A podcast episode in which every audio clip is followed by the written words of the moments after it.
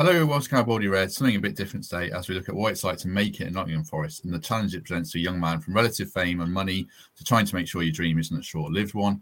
Joining me to discuss as a man who has made the breakthrough and inspired this episode in Lewis McGugan. Lewis, good afternoon. How are you? Yeah, not too bad. Thank you. Good, good, good to have you back with us. And returning to the podcast is former Forest Academy Director and current Liverpool Assistant Academy Director Nick Marshall to give us the football club and coach's perspective. Nick, are you well? I'm good, Matt. How are you? Yes, good. Good to have you both back with us. Um, there's an earlier episode with Nick on his uh, Forest career that I'll put in the comments, and one with Lewis as well. Although obviously Lewis is a regular with us, but I'll uh, send people that direction. Um, so, like I was saying, Lewis, this episode kind of came about after our live show when you were regaling us with a few stories about your career, some which are repeatable and some which probably aren't on here, and that's fair enough but it was it struck me and Greg and Mikey who were sat with you, like as fans, we don't really understand what it's like to make it as a player. We just see you suddenly appear from the youth team on the pitch and expect you to be brilliant and don't understand when things go wrong. So we're going to kind of try and break that down. Um, what was it like for you from that personal experience of making your debut and suddenly you were Lewis McGugan, who people knew and they sort of wanted a piece of you. What was that breakthrough like? Yeah, it's uh, it's such a long journey uh, to get to that point, and and there's so much that happens before that. That is the kind of pinnacle, and that's when kind of it really starts. But the transition, there's no real kind of blueprint.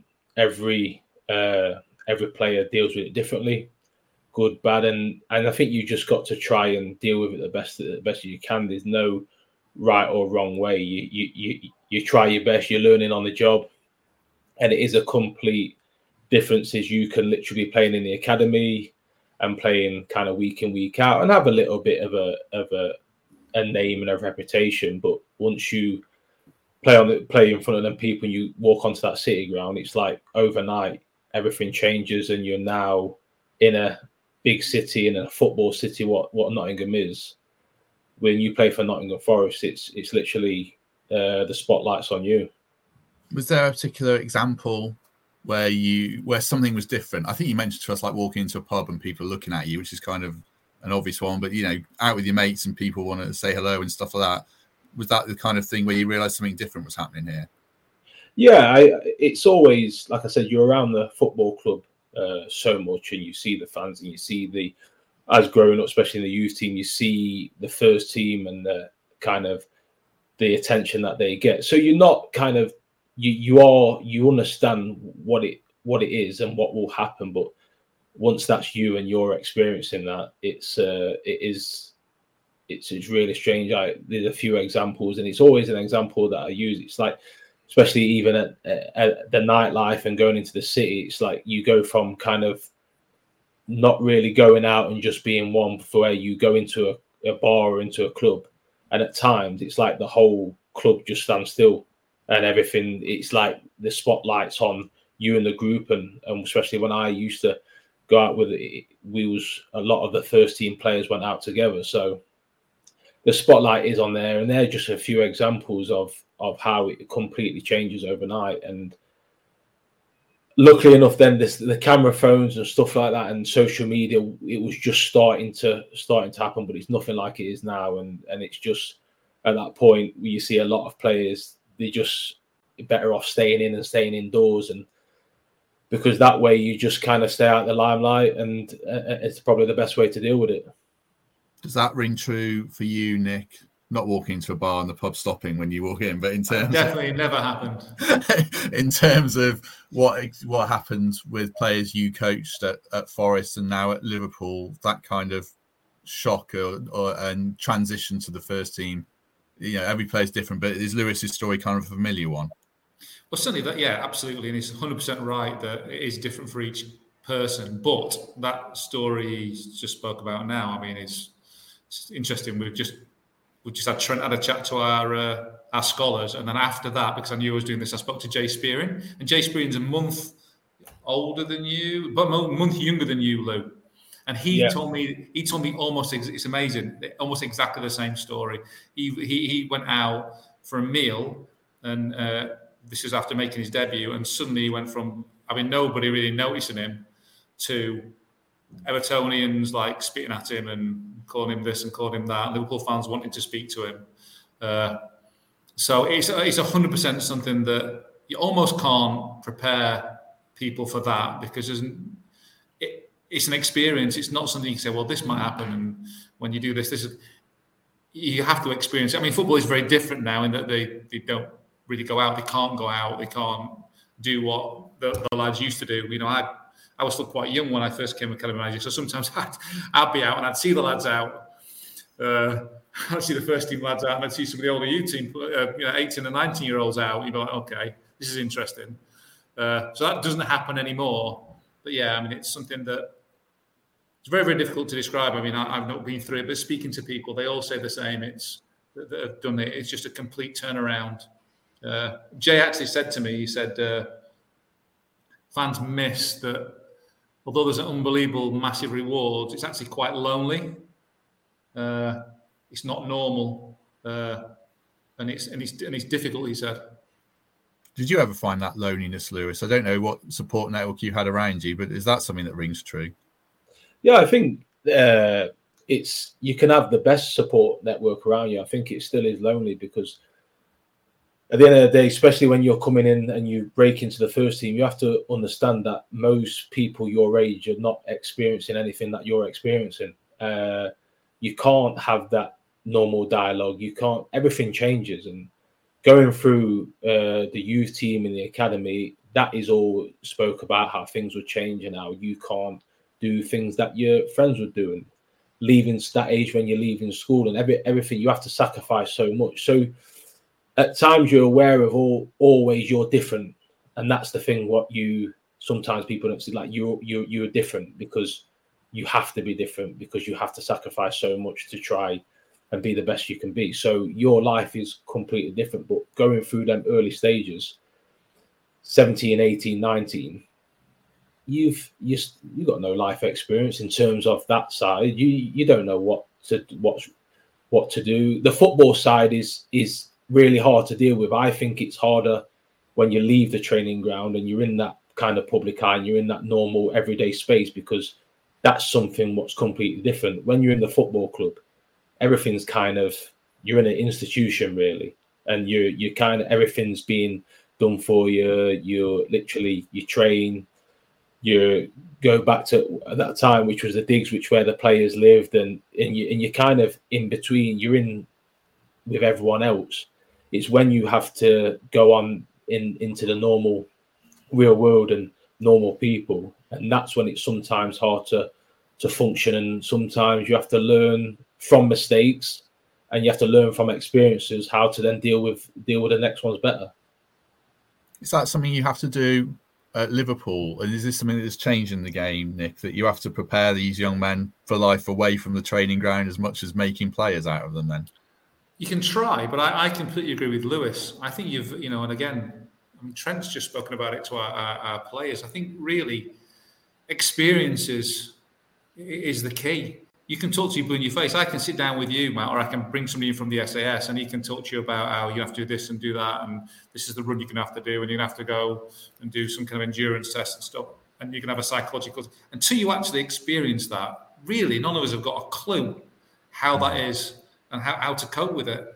Uh, I often I often say to parents uh, uh, that we deal with now that it's people don't understand that how unique football is for these young kids. I mean, Lou made his debut before he was 18, so he's not he's not even a legally an adult at that time. Now, I know I didn't grow up until I was 25. And if I want to be a doctor or a lawyer, it's probably going to take me till 24, 25 to qualify to do that elite job that isn't in the eye of everybody these young people are, are, are, in the eye and doing something that everybody would like to do. Uh, you know, in Lucy's case, 17. How do you how do you how do you teach somebody to be able to cope with that? It's very, very difficult. It's, it's the like Luce has mentioned before. It's a support network around them, but every kid deals with it in a different way. Uh, I think it's really difficult, and I think it's possibly one of the key defining things that that that means that some players go on and have careers where they play 300 games like Lewis did, or 500 games, or or there's plenty of experience of people have made their debut in the next big thing, and then they kind of fall off the cliff because they can't deal with these things that we, we're speaking about now. And yes, there's more support now because academies aren't like five, 10 people like we had, You know, there's 70, 80 people at some clubs or 15, 20 people. So there is more support. But I still think ultimately it's going to come down to the, the boys' ability to uh, learn from experience, as said, learn from mistakes and then move on, hopefully with some support. But this is a lot harder than people think it is. People just see kids going playing football, think, "Oh, I could do that. I, I love playing football. This is a this is a doddle." mm. and it absolutely is. And I've got so much admiration for for these young men. Um, going back to loneliness, is there? This is a, a looser sense of the word, Lewis. But you walk into the dressing room and you're one young kid, and I guess you'd have trained with the first team, but now you're a threat to some senior players' places. Is that a kind of a lonely position to be in, trying to fit in there when they know you? Some of those players you're gunning for them in a sense.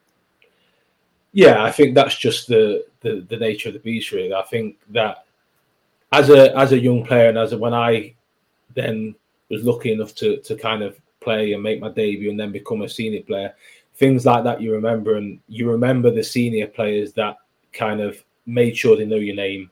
They took the they took the time out to ask you how you was. And listen, you get some senior players that that that went the different way and they kind of tried to bully or intimidate you. And that's just part and parcel of life and, and something that you've got to deal with. But the ones that try to try to do it and and, and normally I, have always spoke about personal experience like Marlon Harewood. Marlon was brilliant around the football club and he was that person. But it's you always kind of the ones who have been the ones who have been through that academy process, the ones who have been there, they always realise what kind of is at stake and at that point and that sometimes always will will help and to have even when you end up playing and you and you're playing week in week out to have a change in with good senior pros i think it's it's really important. And i think back to nick's point about when when we're looking at making your debut at 16 17 18 and, and to deal with all these stuff i think that sometimes we forget most of the population at that age they all people go to university. They go to university to let the hair to have fun and to learn, and they have two, three, four years of doing that, and then it's like, right, okay, now it's time to then look at my career and branch off, and now I'm gonna. We can't do that. We didn't. You don't have that opportunity. It's like as Nick said, it's like 17. It's like right, you're playing in men's football in front of all these people in this spotlight. Now deal with it, but also, I think what people sometimes don't see is that most players that have come through an academy for a long period of time, they never had a childhood. They never never had a normal childhood. So to then go from that or then straight into the men's game, which is and still not being an adult really themselves, they've had no time to to be to be a kid and to enjoy life in, in a, such that it's just been so serious from that point. So it's it, it's such a it's such a tough kind of thing to deal with. I also think, which is a big, is the football club that you're coming through. No, and sometimes it makes difference. And my example is you look at Liverpool, you look at Everton, you look at somewhere like Nottingham Forest. The city, that is everything. That is like I, I for example, I went to Watford. And no disrespect to Watford, but in London, you just there's so much going on. You can sometimes go kind of for a blind and you can kind of do get up to what you're doing and you can go out and you can not get bothered and not get really but in Nottingham and in Liverpool you're playing for the first team at times you're God and everyone in sees you so I think sometimes that can have a also an added pressure with in terms of the football club that you that you're coming to make your debut for um another thing about time I'll ask Nick about this as well literal like time in the day. You mentioned young kids like to go out, you know, spend their money. If you're a kid who's broken into the first team, you've got a bit of cash in your pocket, but you're only training two hours a day. Uh, is time a bit of a demon in the afternoon in a sense of filling your day and not getting up to no good and not miss? I mean, I don't. We don't know the Harry Toffolo case inside out, but you know, players can spend their money on gambling and all sorts of stuff. is that a challenge for a young player as well? Uh, Jay talked about that again. Jay, that's one of the without like specifically asking him. He, he he spoke about. That. I do think it has changed now. I think first teams tend to be around a little bit longer. Depends on the culture of the club, and really, the culture of the club is often driven by the senior pros. And Lewis mentioned that as well. I think they're huge. The senior pros in and around the young players are massive. If they're really good role models, uh, if they're if they're going to look after the kids, we're very fortunate at this place with with the, with the role models up here. They've kind of like the culture is already there, mm. so they'll be you know they they will be in uh, for training. Uh, you know, depends when they are training because they can train at different times now. But it's it's a lot longer day. But certainly it's still not a eight o'clock till get home at six o'clock day. So there still is a lot more time, and there's definitely more support now than there was, and there's more education now than there was around the different distractions because there are also more distractions now than, than there were before. Some of those distractions are much easier to access. So I remember, for example, early doors, we had a player who, who from the academy who, who, ended up playing first team football had, a, had a, a problem with gambling, but it was quite wasn't a difficult one to spot because it'd be Steve Wigley dragging him out of the betting shop or one day, and it'd be me dragging him out of the betting shop the other day. Well, now you can just do it in the house. Mm. So there's a lot more hidden uh, ways to spend your time not particularly productively, which is which makes it harder. But they are in around more, and the uh, and the spotlight is even higher now uh, than it was then, and it was still massive. Like losers completely right in Nottingham, Liverpool, two cities that are just obsessed with football. Mm-hmm. Uh, it's very difficult to get away with anything, but that player 25, 30 years ago couldn't do what he did now, but he doesn't need to because he just do it online. Mm.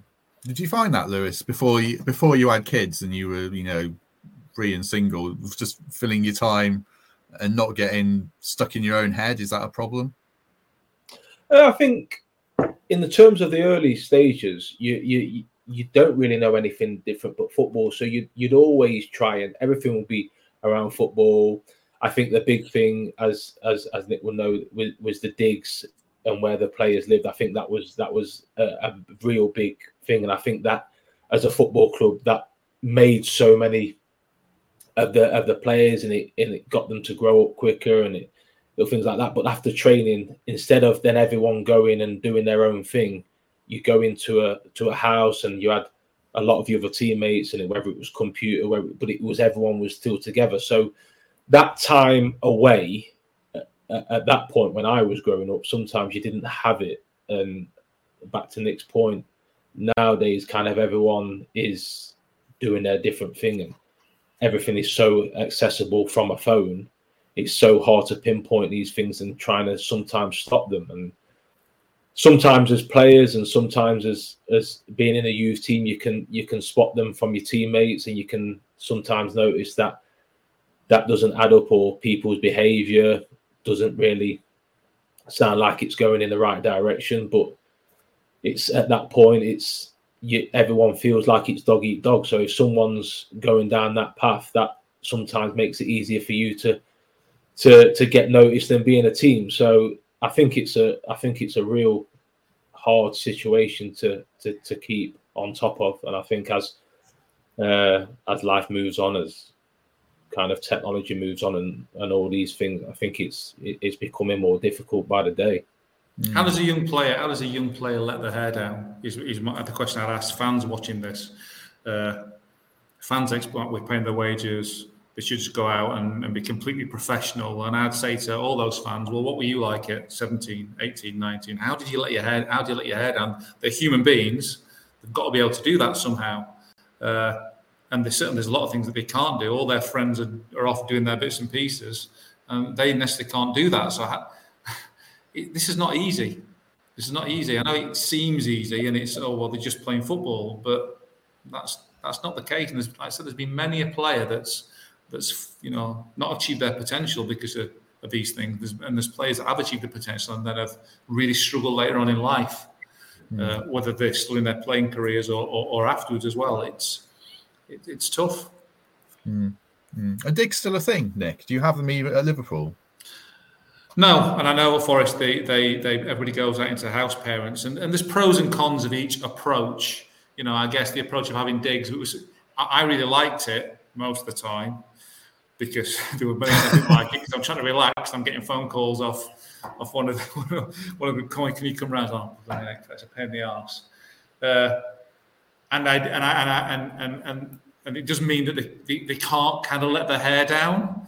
They're, and they're completely surrounded by the same set of people the whole time. So the, there were pros and there were and there were cons of it. Uh, but I think it, I think don't have digs anymore. Yeah, I think a big thing with that is like I said, it's like everything. Times have changed, and and and and back then that was something like that was really. Now I don't. It's just it's just you can't really work like that. I know a lot of clubs, if they still do it, they still do the house housing where kind of one or two lads would go into a into a family and and and, and do it that way. And that also brings kind of sometimes a bit pressure on on the family who's who's bringing them in because obviously they're they're in control of them and they're they're there to look after them. And like any parent when you uh kind of ex your your child to, to someone else you expect them to to take to take full responsibility and take care of them. And and it, it's like as like Nick said there's so many so many pros and cons of of it all. You just at, at that time uh and that stage in in life would is that kind of was that the was that the best way to to keep kind of under control as, as much as possible? But it's uh i think it's just based on opinions really.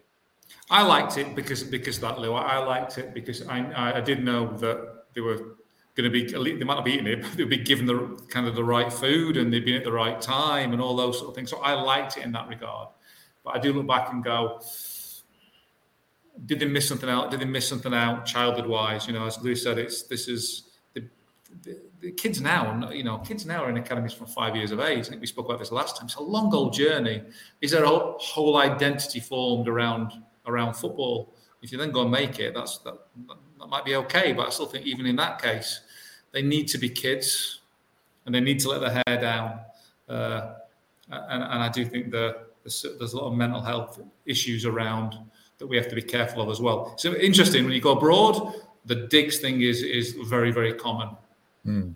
Mm. Education, digs, school, uh, football club, go out uh, and, then, and then and then do it again, and do it again, do it again, and if a few people fall off the wagon because of that, then not really a big deal. Whereas mm. here we're much more aware of, you know, safeguarding, mental health, that sort of stuff.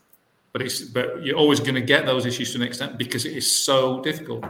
Mm-hmm. How much has social media changed things, Nick? Because we saw like Dele Alli yesterday with his Gary Neville interview, a guy who's been absolutely pilloried on social media.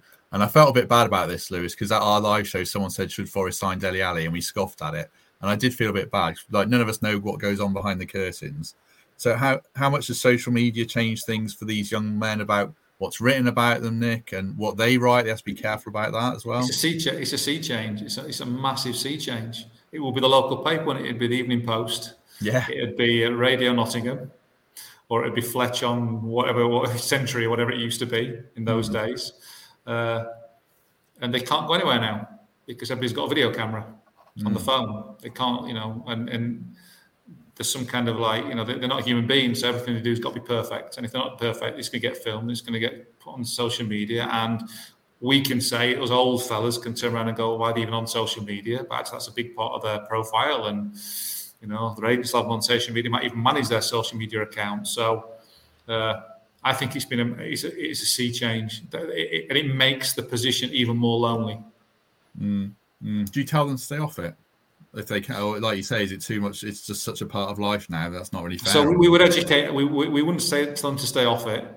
We would educate them around what it can be used, what it can be used for, and, and we would suggest in terms of what they use it for, uh, and a lot of a lot of education around what you what you what you post on social media.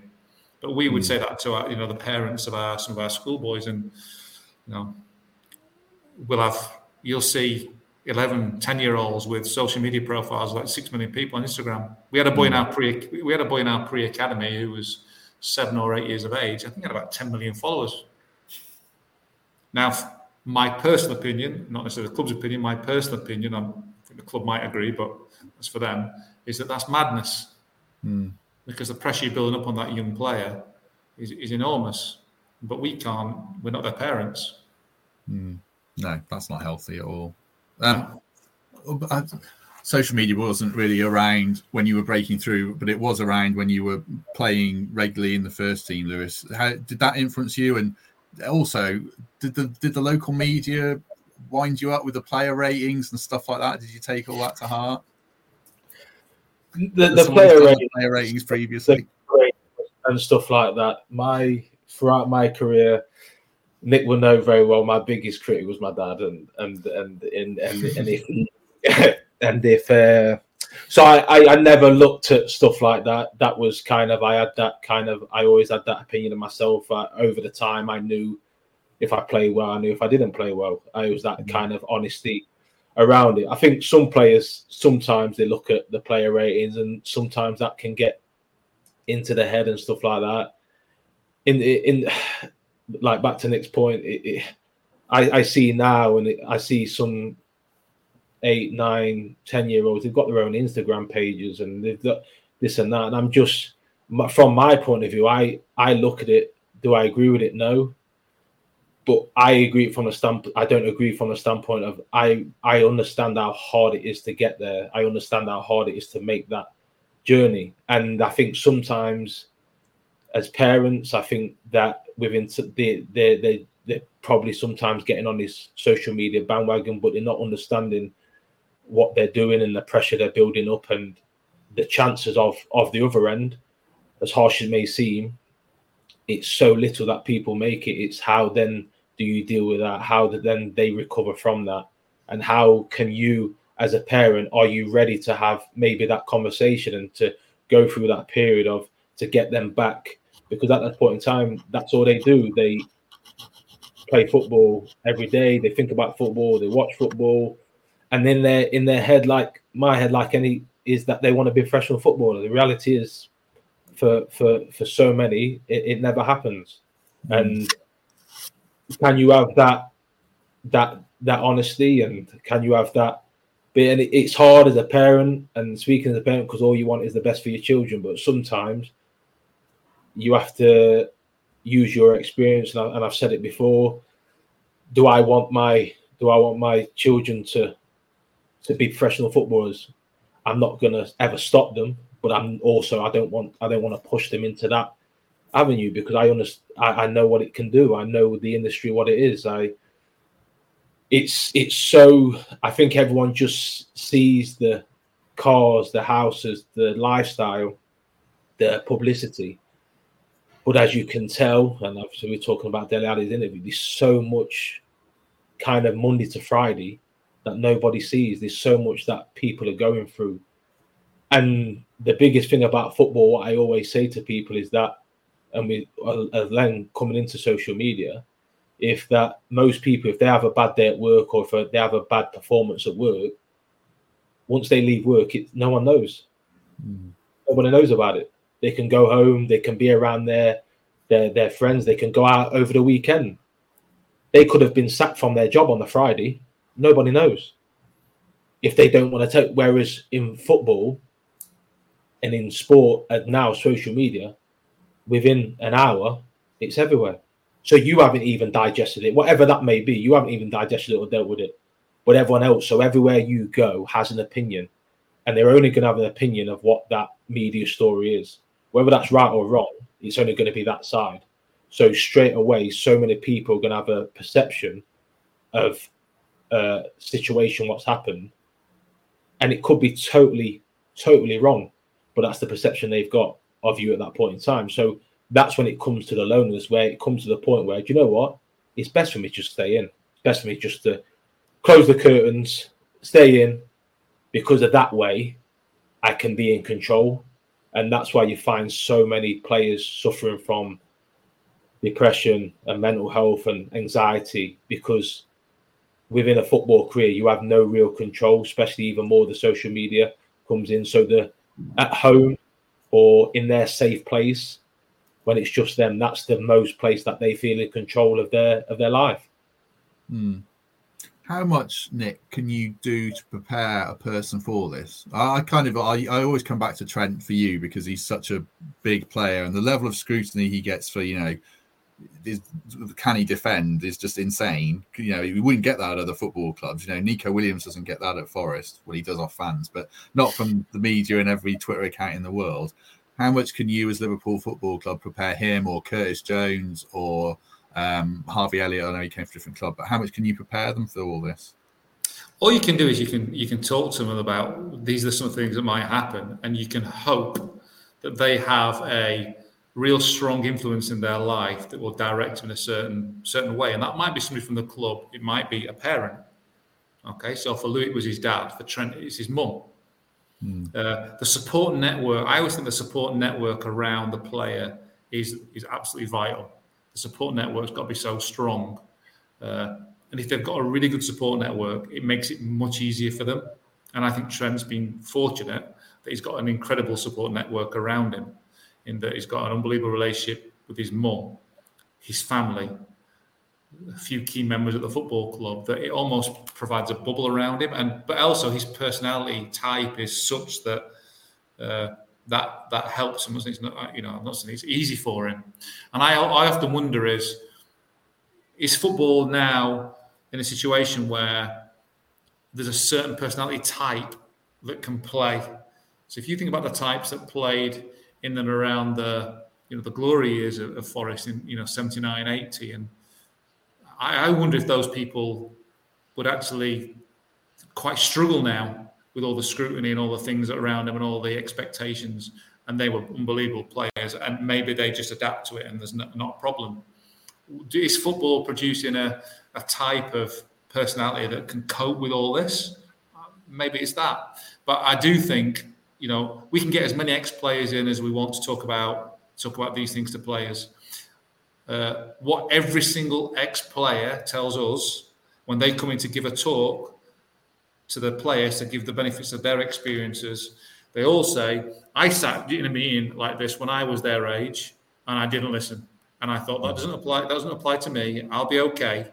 And it's only when they've gone through it. Lewis mentioned it about the experience it's only when they've been through the experiences, whether that be being released, whether that be making a debut, playing in a big game. It's only when they've gone through those experiences that they actually then, oh, yeah, I get it now. So there's loads more support around now. You've got psychologists around, you've got player care people, you've got safeguarding people, you've got, you know, we've got Jay Spearing as one of our one of our U team coaches, but as a player coach as well. So he's been there, he's been through the system. Uh, we have mentors. We've got Steve McManaman around. We've got John Barnes around. We've got Michael Thomas around. We've got Rob Jones around. Mm. Despite all that support, we still have people who, when they go train with the first team, struggle or you know might make three or four ga- games and it doesn't quite work the way that you, they want it. Maybe that's just because they can't quite reach the level. Maybe it's because they're just a bit unfortunate and the level is so high that there's no pathway for them. Maybe they just they struggle with with the, with the, with the, with the mental aspects of it. So I do think ultimately it's down to experience uh, and giving them as much help as you can to at least it's not they've not it's not something new in terms of what they've heard about. Uh, but ultimately, like I say, we can sit down. You know, somebody could come in from the SAS and tell me all about the SAS, and I can think I know everything about it. But as soon as I go in, wow, this is different. Mm. Uh, mm and it'd be, you know, it'd be the same in any any walk of life. I think you have to experience it, and and then you have to you have to be really really good at learning from that experience. I do think a good support network and really good senior pros when you get up there do make a massive difference, though. Mm. We're very fortunate here.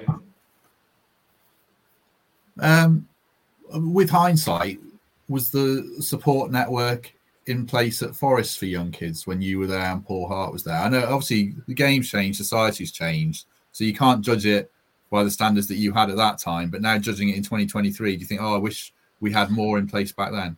I, I, I think the advantage now is that I think football, life is about relationships.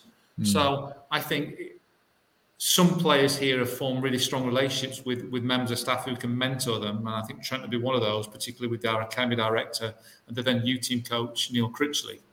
Uh, and I, but then I'm not sure Curtis Jones really had that. Mm. Uh, I look back at Forest, I look go, well, I think Michael Dawson, Jermaine Jenas, they probably had that. And I can think of other players perhaps who who didn't form a relationship. So there are more people now in football clubs in academies that if they don't quite click with this one or this one, they're gonna they can click with this one. So I think that that's the advantage now. I am not sure yet whether all the additional full time staff in the play care area in the psych- psychology. And we had a full time psych. We had, was we had a full time psychologist when you were there, Lou? Was Chris Harwood there? No. Okay, so no. just after that'll just be that'll just be after. Uh, so there are more of those type of people around that perhaps have more specific uh, areas of expertise that can potentially help. But have I seen a massive change in terms of if you look at the ratio of players who get to a position like Lewis, whether that be training with the first team or playing with the first team, those that then go on and have a career, and then then those that then fail, is there a massive difference in the ratio of that now to then, given all this extra support? Not really. I think it's still about the same. Mm. Mm. Maybe there's more. What there is more support for though is if it doesn't quite go right. You know, for example, here we've got an alumni project where anybody who signed a scholarship become a full-time footballer, whether they just be scholars or first-team players, have got access to all these support services. I mm. think that's changed. So I think mm. the aftercare has definitely changed. Mm. Um, I wanted to ask about money and the influence of money, not specifically for you, Lewis, but in general, most footballers are working class kids who probably don't have so much money in their pockets. Suddenly, they're making first team wages, be it at Forest, be it in the well, Forest in the Premier League now, but Forest in the Championship then, and Liverpool now. Money can kind of corrupt you in a sense. Other people want your money, other people want a piece of you, other people are going to advise you badly. Uh, being uh, how big a challenge is just dealing with that change in you know your bank balance in a sense. Yeah, it, it, it it's massive, and like I say, we talk about say we talk about support network, which is key, but it's especially a big thing regarding money. It's like there's no your parent parents don't know. It's very hard to then sit at, at, at, at your child that turns around at 17, 18, 19 and like, right now I'm earning maybe a million pound a year. Well, most parents have not earned that money in their life. So it's very hard for them to now say, right, this is the blueprint, this is the way we need to go about this. They've never experienced money like that. So it's also then when you're looking at from a child's point of view, it's you've gone through this period of life, your parents have done every single thing they can to try and help you get to this journey. And you've seen them over the time, you've seen them struggle, you've seen them work two jobs and whatever the, the different situations are it's now for then you're at 17, 18 earning more money than your mum and dad combined. How do you then deal with that? How do you then deal with right? What's the best way to go about it? I think money is always going to be an issue. It's always going to be a problem in, in, in football and and the kind of where does that come into on that stage? I, I feel that a big thing from my time and around my time and and I haven't got the. When I look at as a youth team, I think there was always a uh, there was always a massive difference, and I think that as a youth team player, you earned money, but at times you didn't. Uh, at times you didn't earn very good money in terms of what you was actually doing. But then the the the jump to get to the first team, that was the drive. How can I get there? I, it's not just all about money, but it was that opportunity of getting to that level, playing in the first team, also changing my life, changing my family's life, and creating a different dynamic. I think sometimes now the problem is where's the drive? I think some 17, 18 year olds are earning more than most first team players outside the Premier League. Well, where's the drive? Uh, my times at Sheffield Wednesday, sometimes I play in the under 23s and there'll be 21, 22 year olds playing and they wouldn't have a care in the world. And I used to be just like, you have got no ambition because at that point in time they're getting a good wage, they've got a nice car, they can. As we talk about social media, it's in what they call it, it's in the bio now. I'm a footballer. Everyone thinks I'm a footballer, but they've got no drive. They've got no drive to get to the next level because they've got it all there already. They've got they're comfortable. Whereas when I was coming through, and prior to that, there was such a jump. It was like that's where I want to be. And I always say, and make jokes about it. Of, of uh, Nick will laugh about the academy and how strict it was and how the, the rules that was done. And in terms of just little things like make sure we're always tucked in, make sure we're always clean shaven, little things like that. It was just never allowed to wear hats, gloves, nothing like that, and joggers. Because okay, you looked at the first team, you looked across the training pitch, and you've seen that, and you thought that's what comes with making that level. All them other stuff, you you you arrive at that level, you're now playing for the first team, and them little things, that's what that's what that's what you've now earned. Whereas now you see 16 year olds, they're acting like first team players. Mm. And and it's that's the point. So when we talk about money, I think it's totally changed in the sense that players can earn so much more without even kicking a football for the first team. So where is the drive? Where is the then the, the next stage? Because yeah, okay, you can earn more money, but at that stage, when you're earning such a substantial amount, the, the, the yeah, you can earn more money, but it's there's, there's not that drive. Whereas when I was in the youth team, the difference, as as I'm sure Nick will elaborate on, the difference was so vast. We was playing in the youth team. We was that was our job. But at times, and I know it sounds mad, sometimes our friends, what would probably work at Tesco, at times would earn more money than what we was doing playing in the youth team. Which is some people would think that sounds crazy, but that's what it was because it was a scholarship and at that point in time. But it was like, right now, I want to get to this next level. That's my drive because all these other things come with it. Yeah, yeah. I mean, I don't want it to sound like a woe is me conversation when there's people, you know, can't pay their mortgage and stuff like that. But I'm Nick, I'm talking about like, and Lewis talking about how, the, what money can do to change a person rapidly, I suppose, as well. No, he's 100% right, by the way. And we were probably at the extreme end in terms of uh, some of those standards, and that came really from Paul. I learned that from Paul to a point of like even checking kids' bank, bank balances, which you could never get because you never do now, mm. to make sure they were doing a, a, little bit of saving. And always used to make me giggle because right next week I want to see your bank balances, and so, you know you've got to say ten pound a week over the last twenty weeks, and suddenly a week before there was a two hundred pound deposit in the bank that mum had done because they'd spent it all. Uh, you couldn't do any of those things now.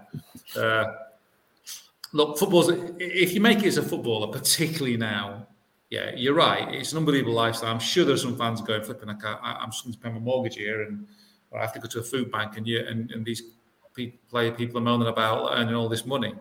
Uh, it's really just about the point that there, that it isn't easy, and there's a there's, there is a different side. It's not all it's not all cars and you know parties and all that sort of stuff. That's not really parties anymore at all. Mm. Uh, and, and and not many people can cope with that the finance thing, Lewis is hundred percent correct.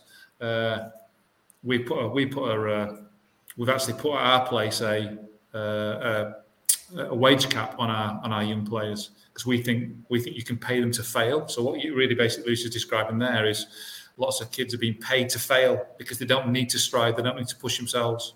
Uh, and there's 100% many, many players, U team players at quite a few big clubs that will be earning more money per week than players in the Championship, and mm. even players at the bottom end of the of the Premier League, uh, and that is definitely a worry. Mm. What I would say is, for the parents, very very difficult if you're offered that to say no, because that could be money that buys your child a house and sets them up for life. And if they're sensible about it, it's fantastic. I don't think it, does them much great a great deal of good in the terms of the football. But that's a new thing that's come in in the last 10, 15 years. I mean, you know, we've def we even at Forest, we, we lost players that like Patrick Bamford, you know, going from the sort of wages you earned, Lou, a little bit more maybe, but not much more uh, when he was 18 to going to Chelsea and earning probably about 50 times that amount of money. So it's not it's not a new phenomenon, but it's been around for a while. But it's certainly a problem for players. Uh, and dealing with that is massive because again, you come from a working class family, exactly what Lewis has described, and suddenly you're earning more money than, than your family. How do you how do you cope with that? And again, I think that's that is again goes back to the relationships you form, whether that be somebody at the club, maybe there's a financial advisor that the club puts in front of a player, maybe there's an agent in the background saying, Well, don't trust that person because we'll do it. And maybe they can do it. Maybe the family want to do it. Uh, but if that person's really good uh, and has got the kids' best interest at heart, that's huge. Again, I just go back to support network, and it might only be one person, it might only be a parent, but the support network around them is absolutely key, and it's no difference when it comes to finances. Mm. So you don't have 17 year olds driving Lamborghinis at Liverpool. That would be a they wouldn't be. you know what? You know what? It's fantastic because we have the same rules we used to have at Forest, mm. which is if Paul and then myself saw them drive into that car park with uh, with a fancy car, they, they just got to drive it straight out again. In fact, like Forest, it would be okay. Let's do a little deal here that you can buy a second-hand car for two, three grand, and that's okay. But you start driving fancy cars, you're done. And when players here in the past have driven a fancy car around to the first team ground, the manager reinforces it, which is massive, and the first team players will have a go at the kids. Mm. That is massive as well. That, that I said to you, that what happens when they when they move on to the first team, the, the culture around that is hugely important in terms of supporting that kid in terms of the values they're going to need to, to, to play football, not just in terms of the playing, but the stuff off the pitch as well. Yeah.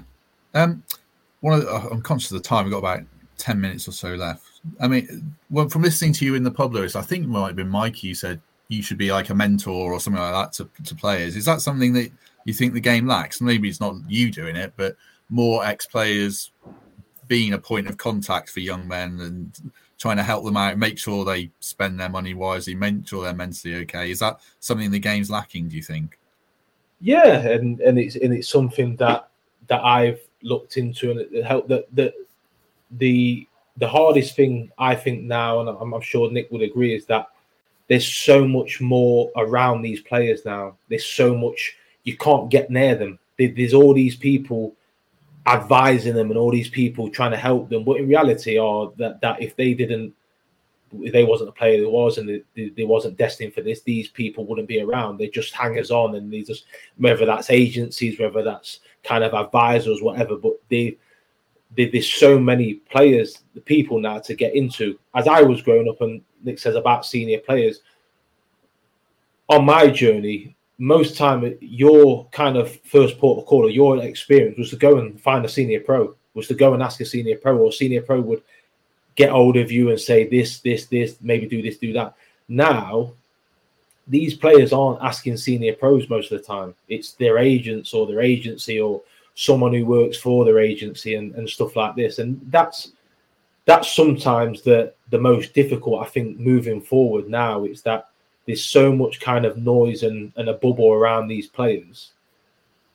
There's they haven't really got it's really hard to get into them and, and, and get that kind of one-on-one time.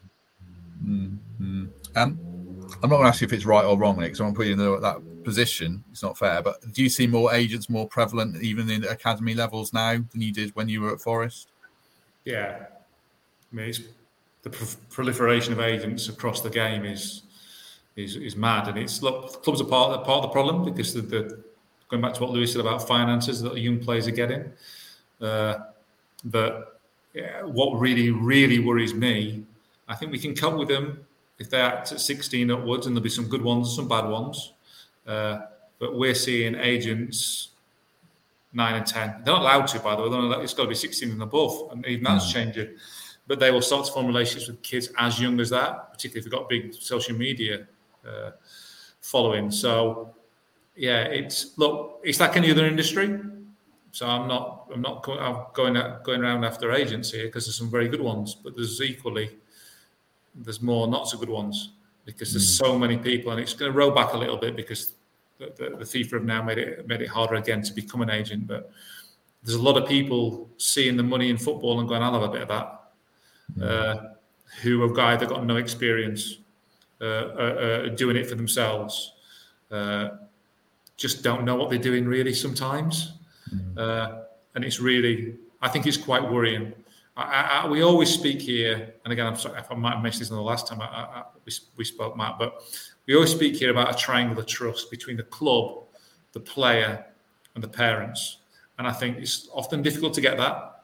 But if you can get that and keep it that that triangle really strong and not let too many influences into it, uh, the more chance the the player's got. So the more influences, the harder. It's obvious, isn't it? There's more people telling you all different things and there's some great examples of, of, of, a really good agent who I know really, really well, having a conversation with one of the ex Forest players uh, at the time when he was playing for Forest and doing his best for the kid and trying to help him, but saying exactly the opposite to what his coach was saying. And the agent was an ex-player, and the coach was an ex-player, and they both played loads of games in the Premier League. But even if you listen to, you know, Carragher and Neville at times, they'll disagree about certain things that are going on in, you know, in games. If you're a young player and you've got different people saying different things to you about the football, and different people saying to you things about your finance, and different people saying things about your social media, and different people saying things about your, your lifestyle. Good luck when you're 17, 18, making sense of all that. So the less influencers, I always think, the better, as long as those influencers are good ones. Mm, mm. Um, just finally, I guess for each of you, Lewis, what would you like to see change now, and what do you wish you had back then that you know was missing? What needs to get better in the game for supporting players?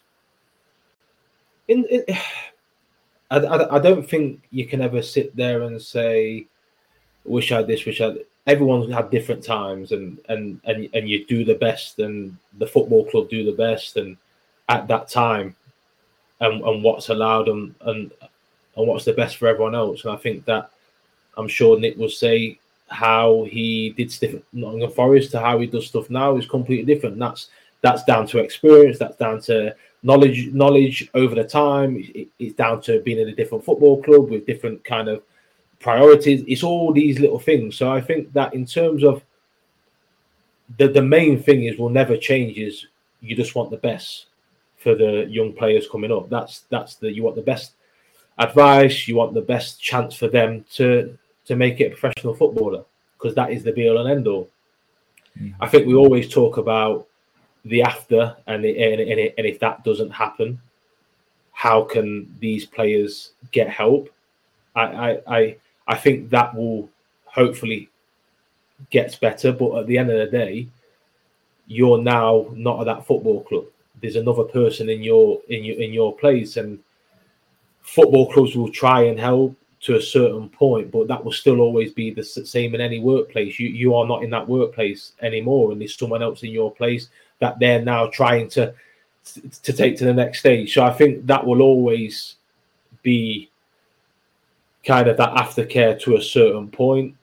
I, I, I think I think social media will will now have a, a, have a massive influence and continue to have a massive influence. I just I just hope these players can can understand that it's not the it's not the the worst thing not making it and I and I've spoke about this before, Matt, in the in the terms of what I do, what what when I was coming up, it was kind of you didn't make it, that was life over, that was dream over. Now, so having been in the last two and a half years in this non-league game, there's actually another stage. There's a stage where you can, yeah, okay, it's not maybe full time, but you can go and earn decent money. You can go and live your footballing dream. You can play at a good standard in a good environment, and you can still live out. Okay, it might not be the dream you had, but you can still live out that football dream. And I think that when I was growing up, it was that point. It was like, have I made it? No. Speaking to a lot of friends who didn't make it, was like life's over. What do I do now? Do you know what I mean? And and I think if to have that outlook and there's so many opportunities now there's so many places to still have your footballing dream. And I think that's the big key because at the end of the day, when it all starts, that's what it is. It's a dream to play football at the highest level. And I say this all the time, just because highest level is everyone's opinion. Someone uh, when people always say, "Oh, he could have played, he should have played in the Premier League, he should have played," but was, he had no given right to play in the Premier League. He had no given right to play in the Championship or League One to even make professional footballer. He still played at a level. He still lived out his dream, and that dream is to play football at, at the highest level that their their capabilities have. And I think that's if they keep having that opinion and don't think I've got to be at the top. If I'm not at the top, then all this is worthless because it's not. It's it's still a journey. It's such a difficult one, that though. I, I, I 100% agree with you. And all the time, the, the messages will always be trying to achieve your potential, be the best player you can be. Uh, but I don't think you can ever stop a kid from dreaming. It's so tough. They want to be the they want to play in the Premier League, and and you know Trent's recently come out and done some brilliant stuff around some of his teammates who find it really really difficult when they didn't live that. But Trent had that mindset. Trent had the mindset that this is my dream and I'm going to do it, and he was one of the ones who did do it. So it worked out for him. How do you tell another kid don't have that dream? So we can say to we're blue in the face, which we do do, all you can do is control the controllables and become the best possible player you can be. And if you do that, you'll be unbelievably successful. You should be incredibly proud of yourself. Control the things that you can control. You can't control. Trent can't control that Nathaniel Clyne gets injured and gives him an opportunity. If he didn't get the opportunity, who knows where the journey might have taken him? Maybe he's exactly the same place. Maybe he's in a different place. He can't control that. But what he can control is doing everything he possibly can. It's very, very difficult and my experience has been is how many times you say that to, to parents and players about, you know, be the best player you can be. You will still get players who, when they don't quite achieve the level they think they should be playing at, find it incredibly difficult. And this is this is a big thing in football at the moment. What I would say is there's a lot more support around now, a lot more support around there now than than there was. Uh, we have an whole a whole department called the alumni department looking after the players of of the who've perhaps not got where they wanted to, or maybe they have done and then now they're out of the game. Because that's another thing that we don't really think about. The players have had a really successful careers and suddenly he's gone because of their age. There's quite a few examples of players, very high profile players, have really struggled with that. So where's their support? Uh, it's quite complicated, but I listen. I, Lou's way of putting it across, I, I completely agree. But again, sometimes until people have experienced it and been through it, yeah. They don't get it. And, mm. and that's it. I, I'm a I'm a look, and I know we talk about a look, and yeah, you have to do the right things. You have, to, but you have to get so much luck along the way. And I'm a lucky one. I I got to live out my dream. I got to play the city ground, but this it's there's so easy along that journey, as as Nick was privy to at the time. There's so many times along that journey that that could have gone a different different avenue. One tackle, you want you're one tackle away from having no career, Lewis. And that's it's not nice to hear it's not nice to think about but that's the reality. And that's when i i see these and, and we're seeing more that six seven eight nine just let them enjoy let them play and let oh, it's this, the journey is so far to even get to a point of like okay i've left school now now i might look in academy there's so much what can happen in that period of time and i just think that there's so much kind of detailing they've got to be in the academy at six, they've got to do this, they've got to go through. From experience and from going through that period, it's it's a tough childhood. It's a tough, tough childhood. It's a, it's draining, it's long, and there's so much what you have to go through emotionally, physically, everything on that journey. I just think that it's I wish that I could sometimes let people be privy to kind of what it's all about, what that journey is all about, and not from the outside because I, I, I understand from a parent point of view they want the best for their children, and it's like right, let me get them in there because that's where the spotlight is, that's where everyone thinks they should be. But it's also what does that do to the child? What does that do to their their development, not just as a footballer, but more importantly as a person, as them growing up in life? Like, is that the best place for them to learn all these the the skills and the life skills and the and the situations. And I, and funny enough, I always say I play a lot of golf now, and I, I'm around a lot of golf. Play a lot of tournaments. I play with young pros and great players 16 17 21 20 unbelievable players but the biggest thing that i find they struggle to have conversation because they've spent so much time on their own in this bubble of golf on my own every day, every day, every day. And that's trying to get to this top. They come out of that at 2021 and it's like in the real world and they're speaking and they're talking and they can't really hold conversations. They can't really look people in the eye. They don't know how to deal with these circumstances because what it's been from the start is golf, you're the best, turn up at a tournament, you're on your own with your caddy. You need to be the best. Finish, go home. There's no dialogue. There's no thinking. So I think in terms of let them have a chance to develop as a person, and hopefully the football will come at the side of that. But don't let football be the front runner because the biggest thing. Is a, good news, a bit of good news, Lou. And our football club's been at the forefront of campaigning for this, and we, we're quite confident that this is going to happen now. That uh, in Lou's days, you could only play for an academy when you were young. So uh, we're hoping, at least in the younger age groups, which is a good start at 9, 10, and 11, that the, the Premier League and the FA and the EFL uh, are going to allow them to play grassroots football and have a different kind of experience of football, playing with the mates, less pressure, and they still come, come to academies and still get a little bit of tr- get the training and still play for the academies, but they can go and have a different experience of football somewhere else. We think that's a massive step in the right direction to uh, keep the kids. When I was coming up, as you, you know, even the thought of if an academy or you're playing for school, it was like, like no. I got like, that wrong, by the way. I, I wrong. No, and it's even stuff like this. What that's what like sometimes people don't see. I never played for my school. I come. I was. A, I was a footballer playing for Nottingham Forest Academy. Everyone knew a football. I was never allowed to play for my school's team. So it was all. It's also that dealing with that as a as a child.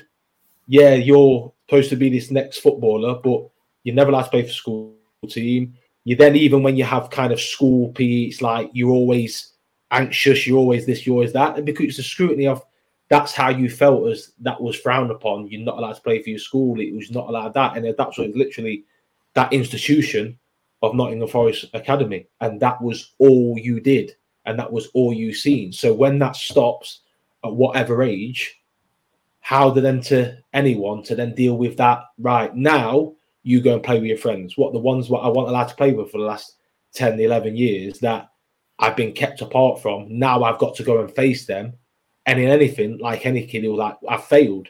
They'll feel like they failed. So what happens is they stop playing football and they come out of the game because they'll rather do that than at point feel like they've got the embarrassment of they've been there, that's not worked out. Well, I can't go back into that scenario. Mm, we all know what kids are like and at that at that age. So they end up falling out of the game. And they're they're just little things. So just hearing that, I, I think that is you've got to let them have a bit of still be connected to the to the normal everyday school environment of being with their friends because that academy lifestyle is so lonely it's it's uh no one else experiences that yeah, mm. and it's longer than it ever was, and they're definitely forming their identity there. There's definitely a couple of old Nottingham uh, FA schools people that, if they're still around, Jerry and Mike will be loving hearing me say I got that one wrong because I used to go to war with them too. Uh, but there, there was a, a big move in football to reduce the number of games that kids were playing from they were playing like 80 to 100 games a year, uh, 80 to 120 games a year down to like 40. Uh, and the academies took over, and we we we went along with that. And yeah, I definitely look back on that and go, yeah, that that that wasn't that wasn't right. So we do allow our kids here to play for the schools and the local schools associations, and hopefully next year we'll be letting them play grassroots football in the younger end as well. Um, I feel like we've only scratched the surface. We could do another hour on kids football, another hour on not making it, another hour on what happens when you retire. well, another that's for another time, I think. Um, thanks to everyone who's watched along. Uh, hopefully you enjoyed it. Hopefully it opened your eyes a bit, like it opened my eyes, hearing Lewis talk about that sort of stuff in the pub, and now with Lou and Nick as well here today. Um, Lewis, thank you very much. Not a problem, anytime. Uh, Nick, good to have you back. Uh, hopefully, uh, find ways to get you back on again eventually. It's good to be on, and it's good to see Mr. McGugan here, who I've not seen for many years, and it's great to see him uh, be on his journey and how articulate he is. He's, how many kids you got, Lou? Two boys. Wow. Yeah. In my head, oh, these all these ex-players are always just the well, depends when I read up big men, like 16 year olds or 4 year olds, they always retain that. So yeah, it's great to see. It's great to see both of you. But but no offense, Matt. It, it, it's particularly good to see Lewis. no, no offense taken. No offense at all. Uh, right, we'll be back on uh, Wednesday or Thursday with the usual transfer chat. Um, when we'll probably say a player is good or rubbish, having learned nothing from this last hour, but hopefully not. Uh, in the meantime, have a good few days, everyone, and we shall see you soon.